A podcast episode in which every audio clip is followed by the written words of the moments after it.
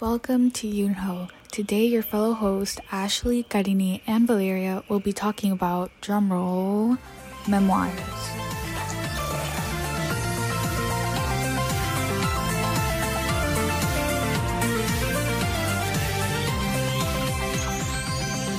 Did you know that out of 6 billion people on Earth, each person's life story is unique and important to someone? How many times have you thought to yourself, if only I had asked so and so about that? Don't let the time come when you have regrets. A memoir is a chance to set things straight and tell your story. A memoir is defined as a book or other piece of writing based on the writer's personal knowledge of famous people, places, or events by the Cambridge Dictionary. An example would be Lolita in Tehran and Persepolis 2. Now, you may be wondering, what is the purpose of all of this? What did the author try to tell us with the story she laid out? Well, from what we find, found out after reading Lolita in Tehran, we could tell that the author's purpose while writing this was to give more light on how the women in Tehran were being treated during those times. It showed what the woman did in order to avoid getting arrested or a penalty fee. The message the author was trying to transmit through this memoir is that women deserve to have freedom. These women have been robbed of their personal identities and made to think that their histories are irrelevant. So we believe this was the message the author was trying to spread. The language the author used helps the readers understand the emotions women felt in a detailed way. It gives you more context to the text by writing the situations the women had in order to avoid to not get arrested or get a penalty fee. The use of language allowed for the author to explain in detail how unfair it was for women in Tehran. Persepolis 2 is one of the two memoirs we will be discussing today. The purpose the author had here was not only to tell her story, her experience, but also to tell us that this happens to millions of women and that they have to go through this daily.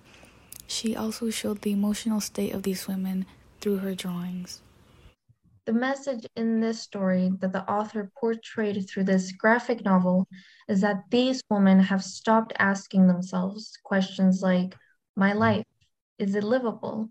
Which, as she said, is only natural.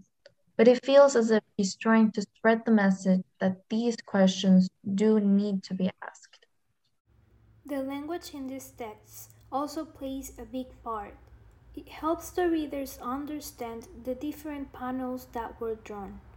Sometimes the author will write more general ideas, like captions, and other times they will write more specific details, like speech bubbles. During this project, we were instructed to read both of these memoirs, so therefore, we will now be giving our personal reviews on these memoirs. Personally, I found it very sad and disheartening that these things are happening to women in Tehran.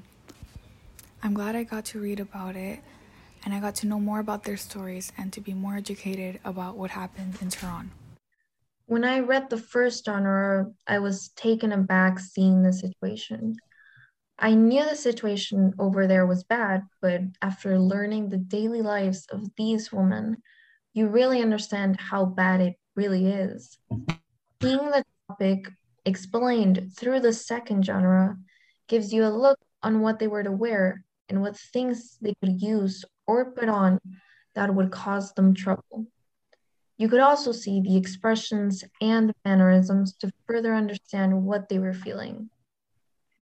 As I read these memoirs, I started to think about how unfortunate it is that a lot of people do not know what happens in other places like Tehran.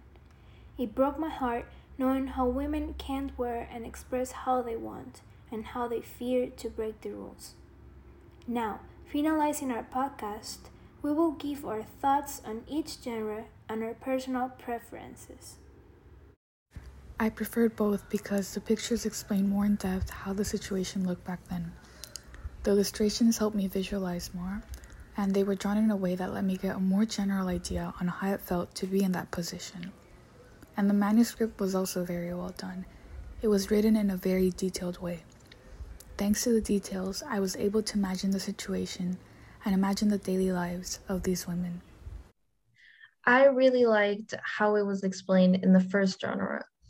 It told you the story and even included things such as rhetorical questions to further emphasize the topic it was talking about. But I also really liked the visual aid we got from the second genre, since you could even understand what she was feeling just by the look on her face and her mannerisms. So overall, I like them both, and I feel like they both managed to transmit a good message.